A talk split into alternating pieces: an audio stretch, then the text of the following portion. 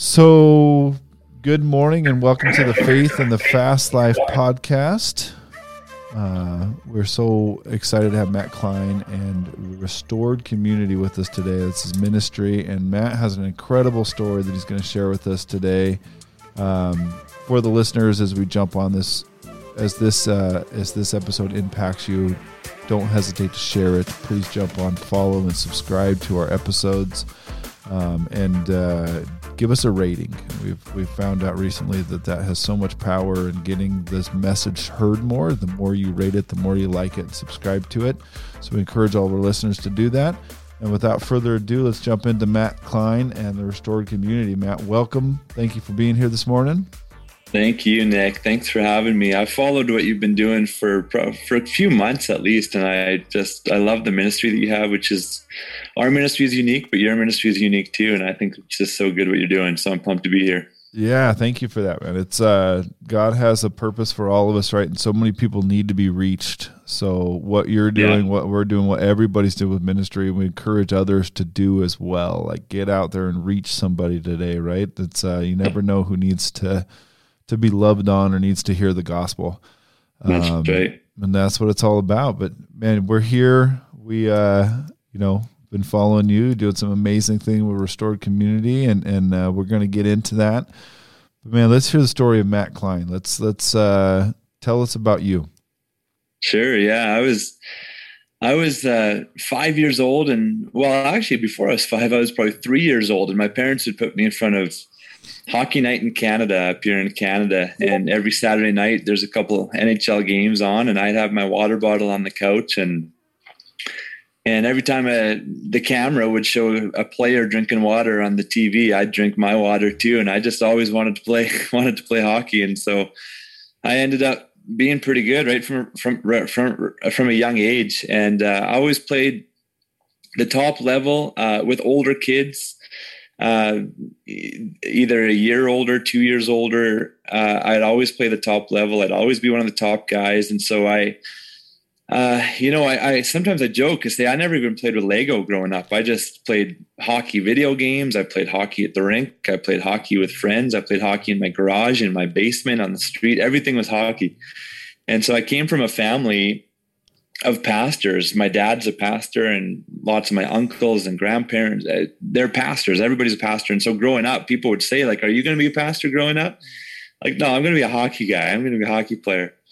And so, long story short, I was I was uh, 14 years old and and coming into where you get drafted into playing junior hockey and uh, and the top level here junior is the WHL, the Western Hockey League and and so uh, agents started pursuing me and and I didn't really know that that was going to happen but they started you know following my parents in a parking lot uh, was the first one. And then they'd come to my games and want to meet with me after and take me out for dinners and stuff. And so I wasn't the only one. A lot of the, the other top guys in Western Canada had the same thing going on but um, but that started happening. And so these agent, agents were saying like you're going to play pro one day uh, we don't know at what age you'll you'll get there, what level, but you'll play pro for sure. And so there's a draft to the WHL when you're 14 or 15, and I was uh, I was picked 19th in the first round, 19th out of you know all the kids in Western Canada and Western U.S. So Washington State, Montana, California, Oregon, the four Western provinces in Canada. I was 19th in the draft, and uh, and ended up playing junior uh, a couple years later uh, in a in a town here called Red Deer, and in Red Deer, it's a pretty esteemed program. the The coach, the owner, the general manager, he he's uh, from the Sutter family, which hockey fans know the Sutter family is like hockey royalty. There were six brothers. Well, actually, there were seven brothers, but six of them played in the NHL. And so it's a cool thing to play in Red Deer. It was one of the top, uh, I guess, highest recognized teams. We weren't good. We our team wasn't one of the top teams, but as far as the recognition and the program, like they're like, man, if you could play for Sutter, that'd be great.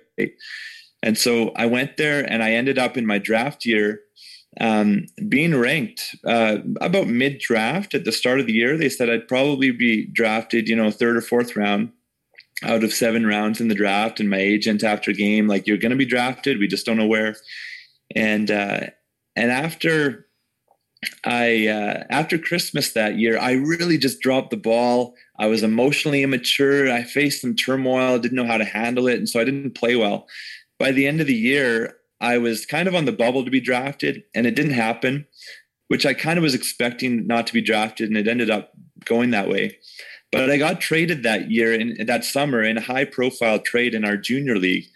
Um, there was a guy who was a first round pick in the NHL. His name was Martin Hanzal, and he's just retired in the last year or so from the NHL after 15 years playing. But he was a he was a kind of a highly esteemed guy. He only wanted to play for a few teams, and so he was holding out uh, not coming to the league until one of these teams traded for him. And so for a year or two, everybody is like, man, like, where's Hanzal going to go? Where's Hanzal going to go?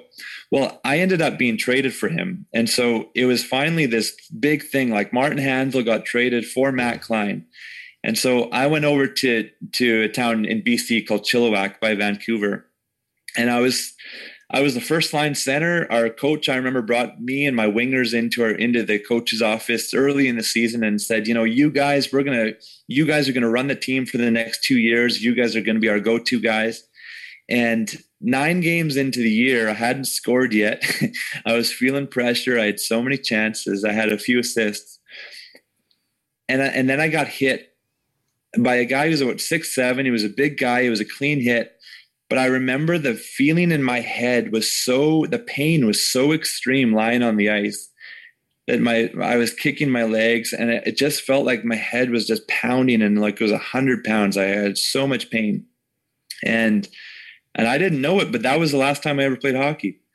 I had headaches for six years after that, and for especially the first year, really even struggled to walk upstairs without having to lie down after. And so at that point, I had a huge identity crisis because all I had ever known was hockey. Right. So as you're coming up to those ranks, and your your family's all pastors and uh, other hockey players in your family. Yeah, there's hockey players, not high level, but my dad played hockey and my grandpa, yeah. and so there's a few. Okay, so you know we you always hear the PK thing, right? And uh, yeah. you know it seems like PK is often often stray as you're coming up through this, are you walking with the Lord, or is it uh, uh, what was the relationship like with Jesus at that point? Yeah, it's funny. You know, I, I, always was a Christian for sure. I remember when I was six years old accepting the Lord, and I think that He gave me a cool experience, which He doesn't have to give everybody, and He doesn't. But for me, when I was six, I asked Jesus into my heart, and I physically felt something. Like I, I physically felt something in my chest and it was just the way of the lord saying to a six year old boy like i'm in you. I, I, I live in your heart now. And so it was always very real and i knew that he was in me. I never did rebel. I never became a party animal. But at the same time i would always hear people in church talking about a relationship with jesus and i was always confused. What is this relationship with Jesus. Like God is like he's something in the sky. He's way up there. How could you hear his voice? So I never understood relationship with Jesus. But when people would ask me like why don't you drink? Why don't you swear? Why don't you have sex? These things I would just kind of go quiet because I'm like I don't know. I didn't want to just come across like well Christianity is just about rules and following rules and you can't do things. But to to be honest, I didn't know more than that. And so being a Christian was just don't go and party, don't chase girls, don't swear. Um, and then I and then the other hard thing for me was I had this addiction to pornography. Um, but I didn't want to let people know, like hockey teammates, friends. I didn't want them to know that the Christian guy also watched porn. And so I didn't want to open up there. But then in church, I didn't want to open up because just of the shame of watching porn. And so that was that kind of sums up my relationship if you say with Jesus, even though it wasn't much of a relationship, more just following rules. Right. Yeah. So rules. It was the religion of it, not the relationship of it. That's right. right. Which we we talk about a lot on the on the podcast. Relationship, not religion. That's right. Okay. So so we get into juniors. You take the big hit. Uh, who's the guy that hit you? Do you remember? Yeah, I'm pretty sure his name is Ryan Gillies, and he probably doesn't even know. I wouldn't want him to know that he ended somebody's dreams. well, it, it may have ended your dreams, right? But God had a bigger plan. So, so how, tell us about that struggle. You know, tell us about as you come off of, uh, you know, obviously this is everything you ever wanted to do. This is where you were going. This is, you know, you're overcoming yeah. the immaturity. You're going to get drafted, and now the lights go out. Uh, yeah, and you struggle. Yeah. So, like, what's next? Is I mean, obviously, huge identity crisis. Tell us, tell us more. Yeah, sure. Yeah, I mean, the Lord is so faithful, and it's a good story that He wrote. Um, the NHL draft, there's three years you can be drafted. And so the first year when I was on the bubble, it didn't happen. But the second year, being that I was a top guy on my team, I thought, man, I, I got more opportunity. There's a couple more years I can play well and get drafted. And so that was kind of my where I, where I was at. But when I got hit, um, I didn't realize at the time that I was never going to play again. But five days after I got hit, we had a team chaplain, and that's why I love that you're a chaplain of a junior team because I was so impacted by my my chaplain. His name is Mike Vanderquack, and and he gave a talk. He would chat chat with us every couple weeks to the group, and he gave a talk, and I just remember him saying, you know, you don't need to know what's going on in your life right now.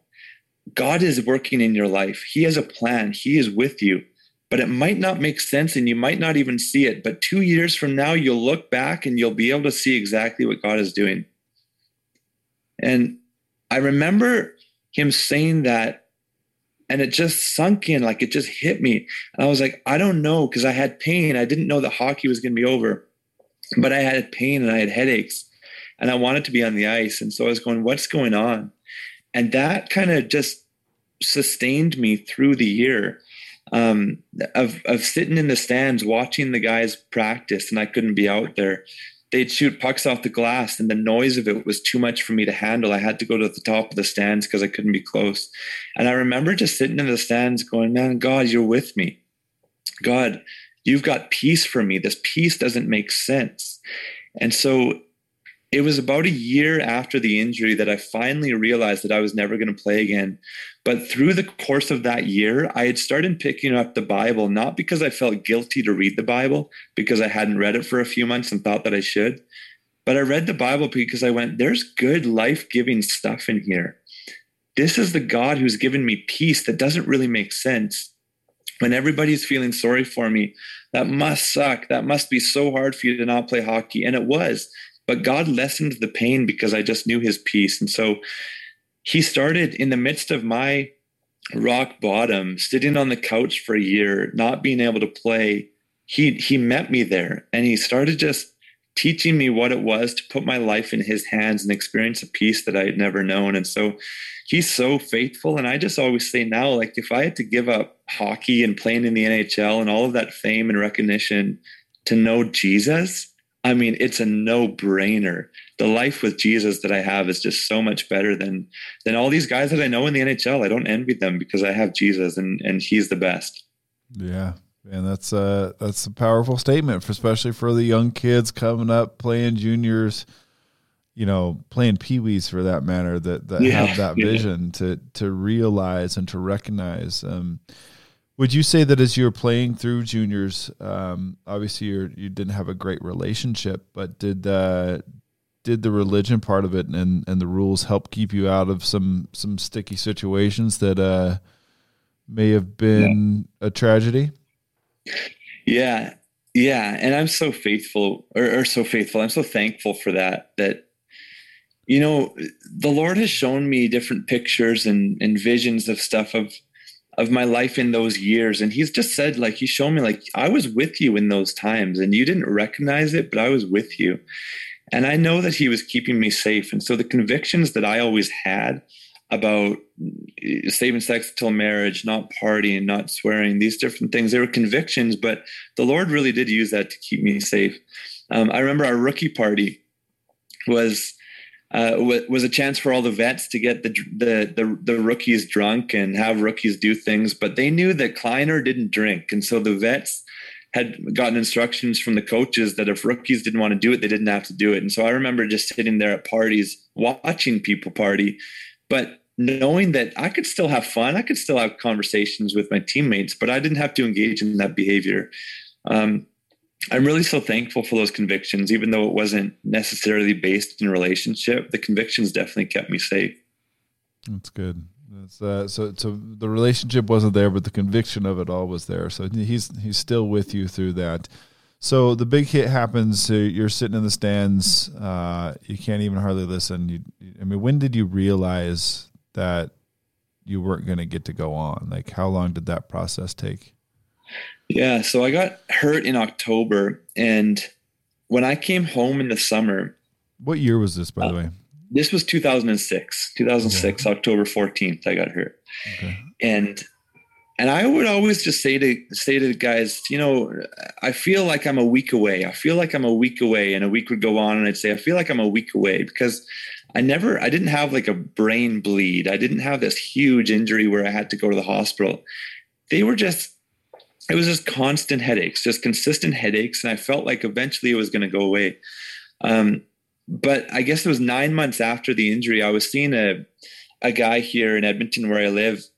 Um, there was a naturopath, and I, I, saw about 18 or 19 different doctors over the course of a couple of years. And so he was just one of them. But he said to me, he's like, you know, we're going to work on you. We're going to get you healthy. You're going to be able to start training about the end of August. And I just knew that when he said that, that the end of August was going to be too late. I had gotten so out of shape, not being able to move for a year. Hawk, the camp, the training camp was going to be open by then, going to be going on. They were going to find other guys to replace me. And so I remember driving home. It was about nine months after the injury, and I cried.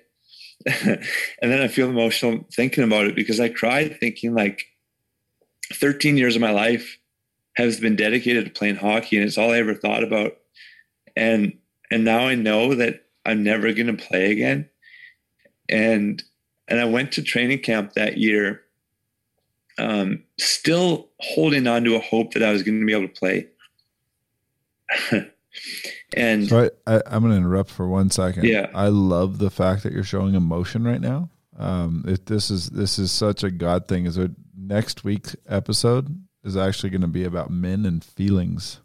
Hmm. We're going to spin something different off right now. So being able to show emotion in in this podcast like this was something that impacted your life deeply and I think it truly shows how human and how Christ like you are that you're able to show this emotion with it. Man, I, I love it. Yeah. It's good. Yeah. Well, thank you. It's true. I mean, um, my my sister-in-law said to her two-year-old a few months ago real men don't cry. And i said no real men cry buddy. You can cry. You can have emotion. Yep. god god has the most extreme emotion that we could imagine and we're made in his image. Yep. it's so healthy to cry and and it's it's funny for me that that i am but it shows that it was really an intense time in my life and when you've dedicated your life to something and it gets stripped away from you, you can't just suppress that. You've got to feel what you're feeling. You've got to be aware and be able to share and be able to talk with people about what you're feeling. Because I know I'm not the only athlete who's gotten a career ended uh, and taken from them because of injury or because of some circumstance. Maybe they're just, maybe we just haven't made it. Maybe we're not good enough and we play our last game and realize like man i'm not good enough and i can't make it.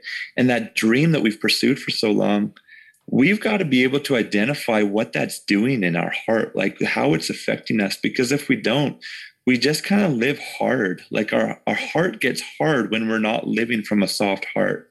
Yep. and so a couple years ago there was a documentary that was done on my life and and they were trying to push me for emotion and i i wasn't really going there and i was kind of resistant and they were saying no i want we want emotion like we want to tell a good story you got to have emotion in the story and and so they kept prodding and pushing and prodding and pushing and i was resistant and finally they broke me.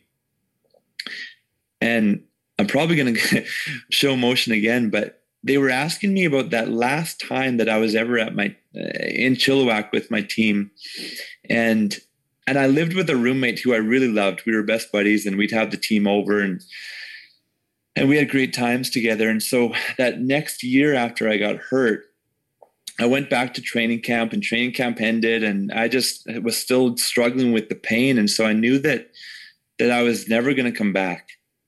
And, and I remember so clearly the moment in my billet's driveway where they were standing there and, and I hugged my roommate goodbye and I knew that that was going to be it. And and I was going home to who knows what. But what I did know was that I was going home to parents who who had given up everything. Like they sent me away when I was 14 to a boarding school, not because I was bad, but because it was it was it was a hockey haven.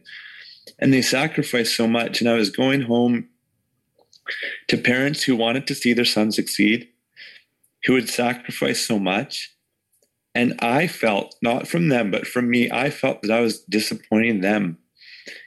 And and so these guys are pushing me in this documentary, and this was 14 years after the injury. And and all of a sudden I had this emotion like burst forth for the first time. And I realized that some of these disappointments I had never recognized before. I had never verbalized them. I had never gotten them out. And so they had just been in me. But it's so easy to say, yeah, I got hurt and I never played hockey again. Whatever your circumstance is, I had this dream and I didn't get to, to fulfill it. But what did that do to you? Like, what's the heart? Uh, what did that do in your heart? How did that make you feel? Are you willing to show emotion? Are you willing to get vulnerable? it's obviously something that I'm still growing in, but I that it was such a powerful thing for me when these guys are pushing me for emotion because I was realizing like there's been stuff that I've carried that I haven't communicated. Even if I've thought it, I haven't gotten it out. And it's so, so important to do that. So thank you for interrupting me yeah. and highlighting the importance of emotion because it really is important, especially when there's been vast disappointment in our life. Yep, absolutely. So now the interruption took us down that road. Uh, keep going on that though. So I mean, you you you have that moment at the billet house. You know, that's kind of the, that's kind of it. That's when it sunk sunk in. What happens next? You go home. Where do you go from there? Yeah, I went home and when I was younger, my dad and I went to a to a store, a hockey shop to get some hockey equipment and he talked to the the owner and and I said, Do you know him? And he said, He's the business owner. And so just a little seed in my life. I went, if I don't play hockey, I want to be a business owner. And so I went home, still trying to figure out my headaches and dealing with medical people and doctors and chiropractors and so many different things going on. But I just turned my attention kind of to what kind of business can I run?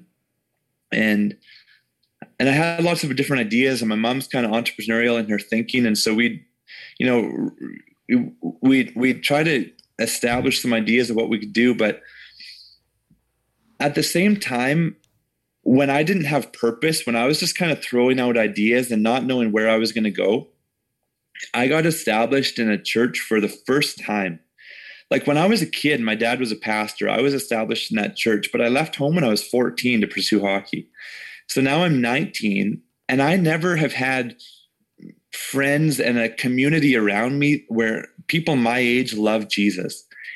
And the the confidence that they, that these people had in who they were was so different than I had ever experienced. See, in hockey, I always thought that I was a humble guy because I wasn't as cocky, just to put it bluntly, as my teammates were. But when I came out of that environment and I was around actually you know, like real humble people, I realized I'm like, man, this this arrogance of man, people are probably blessed when they're in a room with me. I've been signing autographs since I was 14. Um, this arrogance, it was it was in me, and so it started to break me down a little bit. And being around these beautiful Jesus loving, humble people that weren't trying to put on a face and be cool for people and, you know, get attention because they they had the best chirps and they know how to make fun of people. It was like these people who could just be genuine. It started just changing my life. And so I didn't necessarily know where I was going to go. I had these business ideas, but the Lord just brought these people into my life that really showed me a new way of living. that I had never known. And so I started then growing in my relationship with Jesus and really just learning about who I was because my identity had always been I'm a hockey player.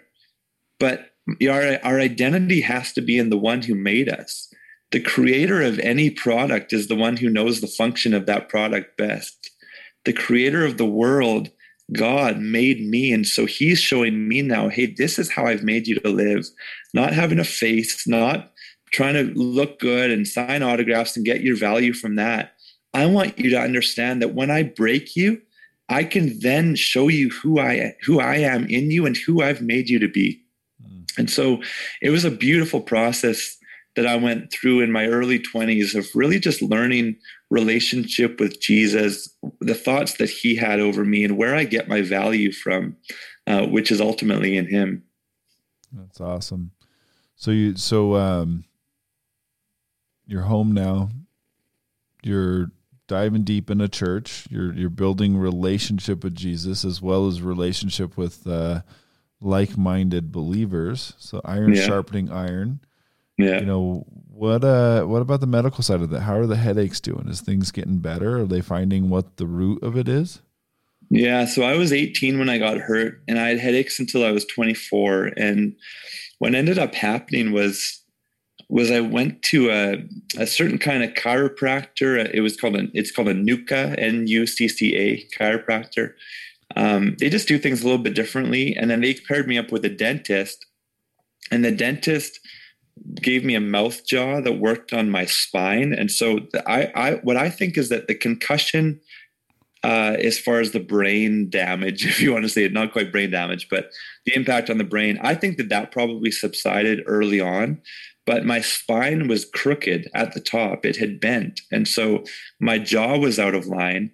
And this mouth guard that the chiropractor and the dentist teamed up on, um, it actually realigned my jaw. And so when the chiropractor w- would work on my spine, the, the mouth guard would keep it straight so it wouldn't go back to a bent shape. And so that ended up taking the headaches away when I was 24. Um, and and it was such a relief, man. I mean, now I get headaches sometimes, and I think, how did I do this for six years? But it really did limit me and, and cripple me in terms of what I could do, and just even my my my mental health. Like I couldn't, you can't be as happy as you want to be when you've got headaches, and so it was a really big relief, obviously, when that went away. So back to the to the injury, was that like your first concussion? I had a concussion, and this is actually a good point that you're leading me into. I had a concussion two years before this, but it was in preseason.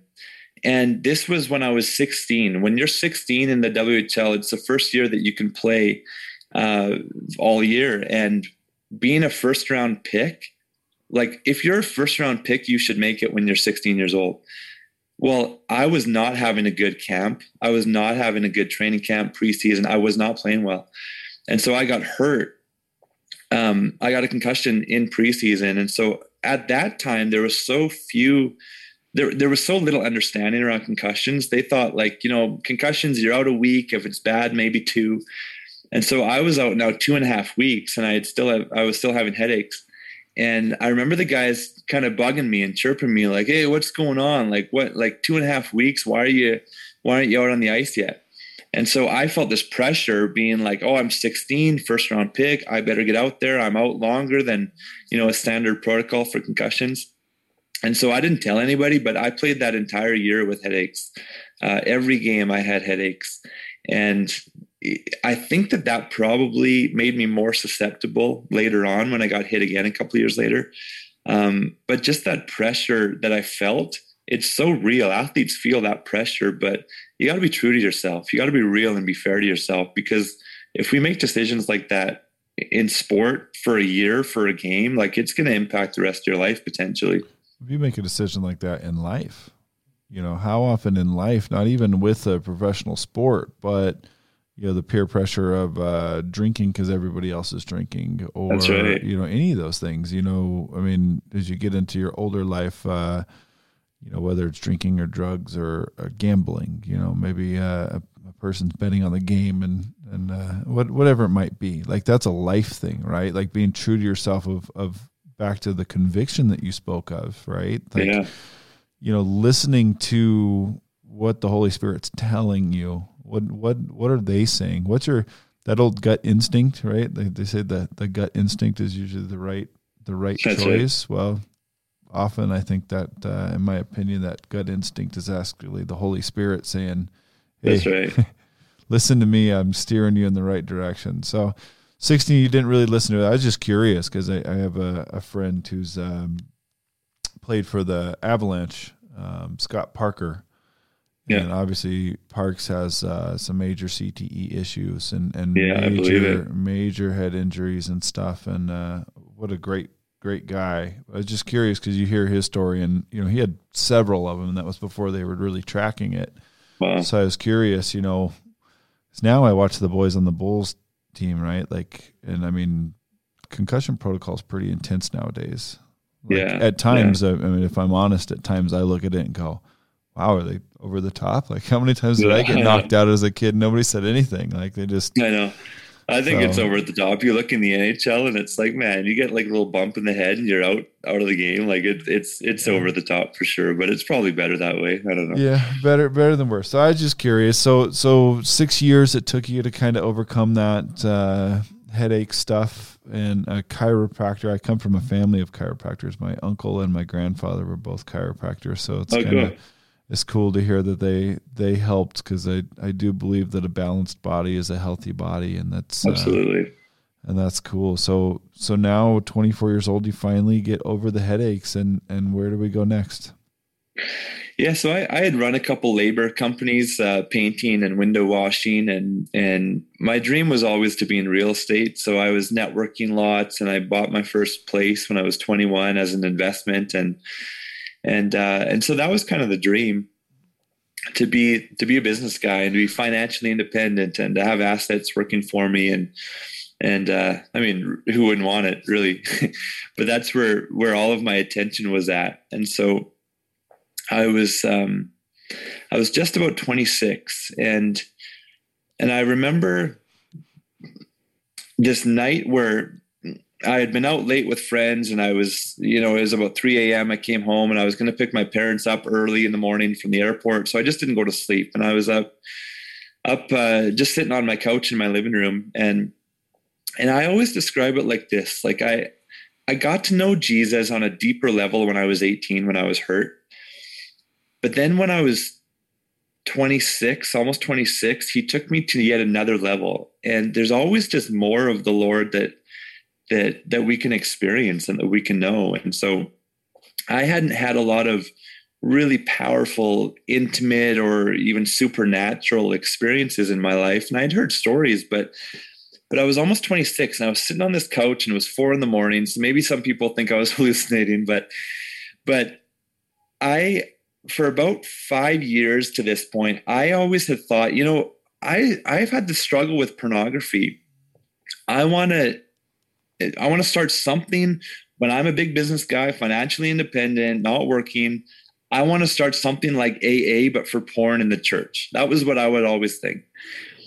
And so I'm sitting on this, this, um, on my couch, and literally, I don't know how to describe it other than to say the presence of God came into my room. And over my right shoulder, uh, I don't know if it was an angel or Jesus himself, it was invisible, but I knew a presence was there. And the Lord just said to me, Hey, you know what you want to start when you're older? I want you to start that now. And I said, Now? And he said, Yeah, start that now. And I said, But that means giving up all my dreams, my business dreams, my my mentors, my my relationships. And the Lord just said, Yes, now.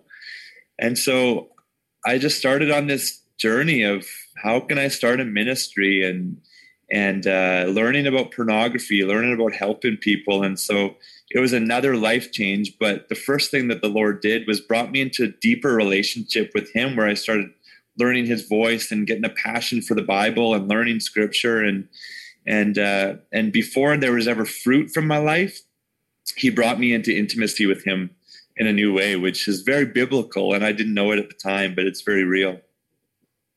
Yeah. So. Uh, so 26 years old at this point, right? Yeah big aspirations, big going to be a big bad businessman, and God says, "But wait, like so often. I love it because, oh man, I, I'm so bad at quoting verse, but uh, you know, we we make our plans, but God establishes our steps, right? That's And, right. uh, um, I can't remember what verse it is, but some somebody's listening knows exactly what verse that is right now. Um, yeah. but God changes directions, and now we're leading into this. So, uh, tell us more about restored restored community. restored yeah restored community restored underscore community is the is the instagram restored ministries is the organization and um man it it the lord has been so graceful i remember that first year and a bit just learning god's voice i had such a passion for him i just wanted to go home and be in my prayer closet i just wanted to go home and, and read the bible and i just spend so so long with him um, I got mentors to teach me like how do you how do you you know know Jesus? Like how do you get to know him? How do you worship him? And and that was everything. But at the same time, I felt this guilt inside of me, like like I'm not impacting people. Jesus, like you've told me to you know free the captives, like get people out of addiction. Like I'm not really seeing that fruit in my life. And so it was over a year after I had first got this this call, and um and I remember I was speaking at this this men's breakfast, but it was on Valentine's Day, so they brought their wives, and I was single, so it was just a funny dyna- dynamic for me. But I was speaking about that fruit comes from intimacy, and so fruit in marriage or intimacy in marriage will lead to fruit, but also just intimacy with Jesus will lead to fruit. And so I remember as I'm speaking, I'm probably about halfway through, and I just sensed the Lord say to me, Matt, do you see what I've done through you? I've been bringing you into intimacy with me. So the fruit will come. You can just chill, like relieve yourself of this guilt. And so uh, that was such a co- cool, crucial moment for me in my journey um, where the Lord just brings his peace in again. But a couple years later, uh, I had been working under a guy through in ministry, um, just kind of learning the ropes. How do you do ministry? How do you fundraise? How do you, uh, you know, how do you how do you lead things? And so a couple of years of working under a guy, I just felt was the Lord was leading me to the right time to start Restored Ministries. And so we started offline, uh, doing workshops, doing conferences locally uh, in Western Canada here, um, meeting with people one on one, leading some groups in my house or in different guys' houses. That's where I started. And um, a few months before COVID hit the world, the Lord had been putting it on my heart. It was in November 2019 where I started kind of fe- feeling drawn to developing an online program that was really interactive and had a lot of support for people. And so I started building that in February 2020, which was a month before everything lo- got locked down with COVID. And so I look back, I'm like, the Lord's timing was in that. He's so cool how he does things. And so I'd been building this online program. And in, in June, uh, of 2020, we went online, and now we're we're 80% online. We still do offline, we, we, you know things, programs in churches, but but a lot of what we do is online, and so there's so much help for men in addiction to to any sexual vice, not just porn. Help for women. There's help for wives of of addicted husbands. Uh, we're just trying to restore the church back to sexual health restored ministry is trying to restore the church back to sexual health and and lead people in in really it's a discipleship process where if somebody's stuck in addiction if somebody's stuck in sin i like to say it's evidence that we don't fully know who we are in christ we don't fully know our god-given identity we don't fully know the love of god if we're if we're living in sin and so we want to restore people back to living in their full God given identity, which in 1 Peter 4 1, it says that if you arm yourself with the attitude of Christ, that sin will just cease in your life. Mm-hmm. And so we don't have to spend so much time like trying to not sin, trying to not do this, trying to, you know, get this habit out of my life.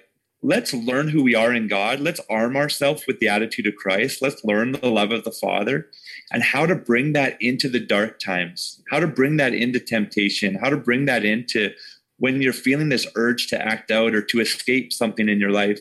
How can you bring the attitude of Christ and the love of God into that moment? And when people do that, it's so amazing to see like like 30 year addictions vanish in a month. And and these guys, a lot of them have been a year, year and a half free of their addiction. And it didn't even have to take long for them when they changed their approach from trying to get free of sin to now all of a sudden training themselves in how to think like God and how to experience the love of the Father in those times. And so it's transformational and it's, it's so, so much fun just to be a part of the journey for people.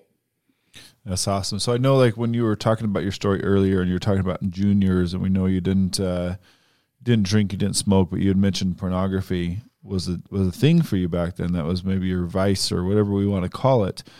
When did you realize that it was a problem in your life? Like when when when did when did the, the aha first, moment happen? Yeah, my friend showed it to me when I was 11 and I remember being super intrigued but super appalled at the same time. Um, but I guess the intrigue was stronger than the, than how than how appalled I was, and so I went home and I started searching it. I was 11, and immediately I knew it was wrong. Immediately I wanted out, but I was just so intrigued and curious and just wanted it. And so it's very common for people where there's that that curiosity and there's the excitement and there's the dopamine release release in the brain that makes you feel good and makes you want to go back to it when you don't feel good because the release feels so good. And so there's there's that part of it but then there, it's very common for people to experience what i felt that there's this this guilt. I'm like oh i don't want to do this. Um, i never wanted to wanted to be addicted to porn. Um, but i remember always thinking I'm for sure going to be done by the time I'm married. And and I remember I was 21 and I was watching pornography and I had this thought like if I'm wanting to be done by the time I'm married, there's got to be a last time. And so I just closed the computer and I and I thought this is it. I'm not going to date a girl until I'm porn free for a year. And so uh, it was almost two and a half years went and i never i never watched porn i was i hardly ever got tempted to be honest it wasn't even a part of my life and in that time frame this was where i had grown in the lord a little bit but not to the degree that i did when i was 26 and so i had not yet known how to give god credit for things or welcome him into the hard things in my life and so i just thought i'm porn free now like i made a good decision i'm going to be free for a year before I date a girl. I made a good decision. I took more of the glory and the credit. And so when I was 23, 24, I fell back into it and I fell worse than ever. Like it was, it was constant. At this point, it was every day, twice a day, uh, for, for another two and a half years. And I would pray in this time, like, like God, I had this thing that was strong enough for me to quit. Like I didn't want it to be in my mind's eye when I was dating a girl. Why is that not strong enough? Like, give me something that's so strong that that is like an anchor for me to quit. And and at the same time, I'd be praying like, God, I want to be used by you. I want to impact people all around the world. And and and I just felt like I couldn't because of this addiction. And I was in a church service one time, and and I was in worship, but I was sitting down in this worship set and I just felt like the Lord whispered to me and he said, Matt, I want to use you, but you've got to get pure. Those were the words that I heard. And I I thought that when God said get pure so that I can use you, I thought that what he was saying was if you've got sin in your life, I can never use you. We're all broken vessels though. He can work through anybody. But what he was actually saying to me was I need you to get pure in your heart, in your mind. I need you to pursue intimacy with me, which will lead to purity because through intimacy with me, you'll get you'll get pure, but I'll also be able to use you and work through you. And so these two prayers that he that I was praying, like God, give me something that's strong enough to quit, and I want to be used by you, God. He answered that in one go and and really just trained changed my life. And so I got free of porn, and it was shortly after that that um, that he called me into into doing the ministry. Yeah, man, that's profound. So it's it's uh it was a struggle for quite some time, and even after being a Christian, becoming a Christian, I think that's an that's important for our listeners to understand. Like you said, we we're all broken people, we're all sinners, and that was for me coming to know Jesus and, and accepting him into my heart was when uh, my pastor told me that. You know, I had this view, um, you know, I guess maybe it was the Catholic view from my parents of the, the, the priest up on the, you know, at the pulpit and his robe was better than me. Right. And, uh, and uh, I kind of carried that with me for a long time. And it's important for the listeners to understand that we're all sinners. We all fall short. Um, and that, that pornography is, uh, is real and is a sin and is, uh, is easily be addicted to that, that release of dopamine from your brain is just like what you get from that drug or those other things. It's, uh, it's natural. So, obviously you're the expert in this field. Um, I would love to hear the biblical side of pornography, of all of all that's wrong with it, of what what the Bible says, and it, if that does that question make sense? Sure. Yeah. Yeah. I mean, Jesus in Matthew five when he's talking about um, adultery, he he talks about he he actually uses the word Greek or the Greek word porneia, and so you know, if you look with lustful intent upon a woman, you're you're committing porneia, and so porneia is is all forms of sexual immorality. There's porn, there's there's fantasy, there's adultery, there's uh, there's masturbation, there's all these different forms of sexual immorality, and so God wants us to be free of all of that. And so, um, you know, one thing that the Lord, is just to be transparent, one thing that the Lord has been saying to me lately is, do you, like, do you believe that I can lead you into a life that's totally free of fantasy? Like free of sexual fantasy? Like you can be free of porn, free of masturbation, but like if these sexual fantasies come sometimes that are unhealthy, like there's fantasies that are good within marriage, but but if it's unhealthy, there's a lustful intent, like can you be free of that? And so even in my own life, he's kind of you know raising the bar on that right now, but um but God wants us to be free. And it's not because he he thinks that we're that we're bad when we're in this stuff. It's because he knows the plan for us but more than that he loves us. And he wants us to be in peace. He wants us to experience the fullness of his joy. And so when we're stuck in bondage he knows that we don't experience peace. We don't have the fullness of his joy we're not living in love and so he's like desperately trying to free free free us from the bondage because he loves us, not because he thinks that we're bad. He knows that we're broken. He made us. He made us to be incomplete so that he could fill us. And so he knows that we're incomplete. He knows we're broken. But back to your question what does he say about this stuff? Biblically, what does he say? Well, pornography is kind of self-explanatory. Most people know that that's incorrect, but you could just you could just go to what Matt, to what he says in Matthew that if you look upon a woman with lustful intent, you're already committing adultery. So you're already in sin. But what about masturbation? Like a lot of people aren't sure. Like masturbation, is it mentioned in the Bible? Some people think it is. I don't really think that it is. But um, but what does God say about that? Like he doesn't say anything. Is it therefore okay? You know, I think, it, but he doesn't say anything. It might not be okay. We should know.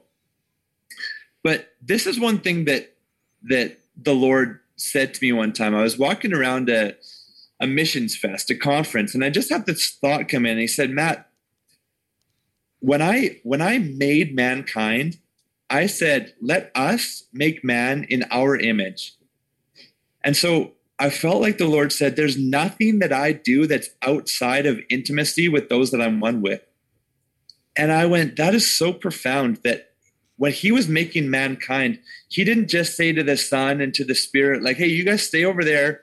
Don't even look. I'm just going to make man in my image. He said, let us make man in our image. What he did was he was setting the stage that my character is such that what I do, I do with those I'm in intimate relationship with. And then he makes us and he says, you know, be attached to me like be one with me there's fruit that comes you can do nothing apart from me but with me you can do anything masturbation falls outside of God's design because every single time that sex is mentioned in the Bible, any sexual activity, in a positive light, it's between a man and a woman in context of marriage doing it together. So why does God not mention masturbation in the Bible? Because he doesn't have to. if we know God's design for sex, what it is, we also then know what it isn't. And so if we know God's character, that everything he does, he does with those he's in intimate relationship, with those he's in, he's one with. It's the same sexually.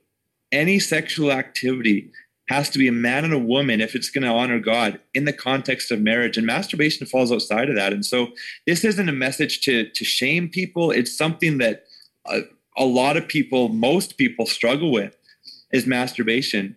But what I say to people is it's an opportunity to get to know God on an even deeper level. Like if we're up at two in the morning and we're tempted or 11 at night or it's, it's in the morning, maybe you know, one guy said to me recently, it's kind of like brushing my teeth. I just every morning I brush my teeth. Every morning I go in the shower and I masturbate. Well, this is an opportunity in those moments to know God in a deeper level. And so God wants to expose like what's actually the desire in your heart. Like are you looking for for for recognition and you're not getting it and so you have to escape into this activity? Is it just a habit where your brain isn't wired in the way that I want it wired? Well, let me come and help you rewire your brain. And so there's no shame in this stuff, but God's standard is fairly high. And I think that he wants us to meet it. So I hope that that answers your question a little bit. No, actually, that hit hit it right on the head. I was just curious, like what the what the take is on that. That is a huge question that comes up, you know, because it, it's not in the Bible. Is it right? Is it wrong? And I think that that's a heck of a revelation. I hope many people take that home. Uh, I know that, you know, you think about, uh, you know, even with your wife um, and the, God's design for sex. And I, I had this. Uh, I'll share one little piece, and I'll ask you the couple questions, and we'll we'll close off today. We're we're going, man. This has been a great great episode. I love it. But uh, um, one of the things that really hit me on the head the other day that I felt like God spoke to me, and it was we were thinking about um, premarital sex and all these different things. And, um, you know, obviously I was a sinner, you know, when we had children out of wedlock, everything else. I've, I've only been, uh, you know, saved for four or five years now, right? So I'm, I'm pretty fresh cool. to all this stuff. Um, but one of the things that, that really hit me on the head, and I hope the, the listeners can take this home, but premarital sex and pornography and all of those things are are the foothold that the enemy needs in your life. And when you have premarital sex and because you've watched pornography, what you've now effectively done is you've opened up for the guilt and the shame and the doubt within your head. And those are all things that aren't from God. So now, you know, if I can be bold in this, now you're saying, I didn't last long enough. I wasn't good enough. I'm not big enough. I'm not this, I'm not that. How could I be better at this? All because of pornography and the fact that you did it outside of God's blessing. Now, if you save yourself for marriage, as, as hard as that seems in this day and age, you know, my wife and I actually took a, a we we prayed for God to restore our virginity. We prayed um, that he would renew us and cleanse us. And then we took a vow of celibacy for six months before our wedding.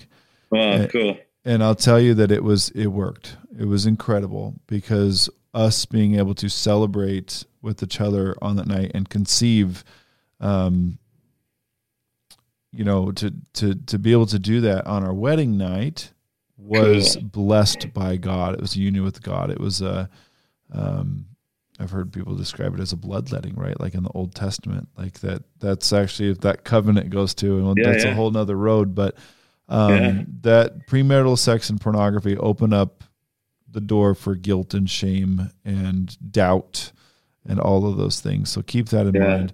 Matt, it's a, this has been awesome. Uh, one thing, if there's one thing that you want the listeners to take home today, what is that one one thing that you just want them to know? I mean, first, what you just shared is is that's huge. I'm gonna I'm gonna start sharing that more too. It's the it's the guilt and the shame that that opens up. Yeah, it makes you think. Um, it makes you. It, it's the start of not thinking you're good enough in a situation. In well, in a situation that God created that is supposed to be beautiful and amazing and intimate, it's it's supposed to be good. It's supposed to be a wonderful thing, just like all of God's creation is. but because of not doing doing it outside of his blessing, now you've yeah. you've given the enemy a foothold to make it bad. Wow, that's so good. It's so true. I mean, we're we're made we're made to honor God. We're made we're made to bring him glory and when we do that, we have the most peace and the most joy imaginable. And it's so true what you said. So cool. If there's one thing that I can that I can share um maybe I'll share two. I was just having a meeting with the guy earlier this morning, and he said, "What could you? What would you say to your 19 year 19 year old self?" And I said, "I would say get in the prayer closet more. I would say get to know God in in prayer, um, prioritize that, and spend time with Him." But really, what I'm what I'm leaning towards, in the answer to your question, is this has been a big message in my life this year since since about May. Is in Ephesians 5, it says to walk in the light you expose the works of darkness. And it says that when we expose the works of darkness, that God illuminates that, and he and what was dark now it's light. What He illuminates now it now it's light. And then just then it says in Scripture, "Shine your light before men." What was darkness, expose that. Get that out. If you feel shame about something in your life, go find somebody to talk to. If you feel stuck in an area in your life, maybe it's an addiction, maybe it's pornography, maybe it's a sin, maybe it's something totally different. If there's a desire that you have that's like it's keeping you stuck, it's not a good desire, get that out. Talk to somebody. What is keeping you bound needs to be exposed because God wants to set you free, and doing that will set you free especially as you talk about it, the more and more you talk about it, start with one person, but then try to find a second, try to find a third. And if you have nobody, pray and God will send people to you. But it's also a story that God can use to impact people. And so we just always think, man, I want to impact people. I want to feel significant. I want to do significant things in my life. Sometimes the most significant thing you'll do in your life is exposing darkness and then sharing sharing that with people because you're sharing the grace of God on your life and they're going to be impacted by that. And so that's a big thing for us in our ministry is is getting that stuff out. And so that would be maybe my last last thing to mention here is if there's something keeping you stuck, just talk. Um, and I, I, don't mean to give a plug, but maybe I will give a plug. One really yeah. cool thing that we do in our ministry is it's called a cleansing hour. And we just sit on the other side of the computer with somebody and we just say, Kate, you can be open. Like like things that they've never shared with anybody they come into a cleansing hour probably because they know that they'll never see me or whoever it is again but but they feel confident and safe to get things off of their chest and we give them a little bit of coaching and guidance on how to do that. So that's a really powerful thing. But if you don't do a cleansing hour that's totally fine. You can just find somebody in your life to be open with. Yeah so i, I often say that um you know whatever you have in the darkness whatever you're shameful of whatever is there jesus already knows let it go. He already the, the only person that really matters already knows that that's there. If you think about what our true identity is and who we are, you know, the only person we have to impress, and even and even then, impress is the wrong word. We don't have to impress him. He loves us more than we could ever imagine. The only person we have to live for is for God and and put put him first in our life. And he already knows everything that's inside of us, every dark little secret, everything that we're hiding. He already knows. So you may as well let it go. That's good stuff. So, with that, now's the time for the plug for sure. Tell people how can they get a hold of you? How can they uh, find out what you're doing? Yeah, uh, restoredministries.ca is the website, Canadian website. So restoredministries.ca. But there's people obviously from all over the world. So there's there's different programs on there at the Get Help tab. You can see Pure Freedom Journey is the main one, uh, where there's group support and there's video training. Um, there's also one-on-one coaching available, though. There's cleansing hours. There's a boot camp that church groups do. We're not involved when people go through the boot camp, but it's eight eight videos, and men's groups can do it in their church. Women's groups can do it together in their church, and it's basically just same thing, like helping people get out of out of uh, sexual sin uh, restored underscore community on Instagram. And there's a Pure Victory podcast that we run too. I think I think now there's 86 episodes on there, so there's a ton of stuff, ton ton of resources that are free on the podcast.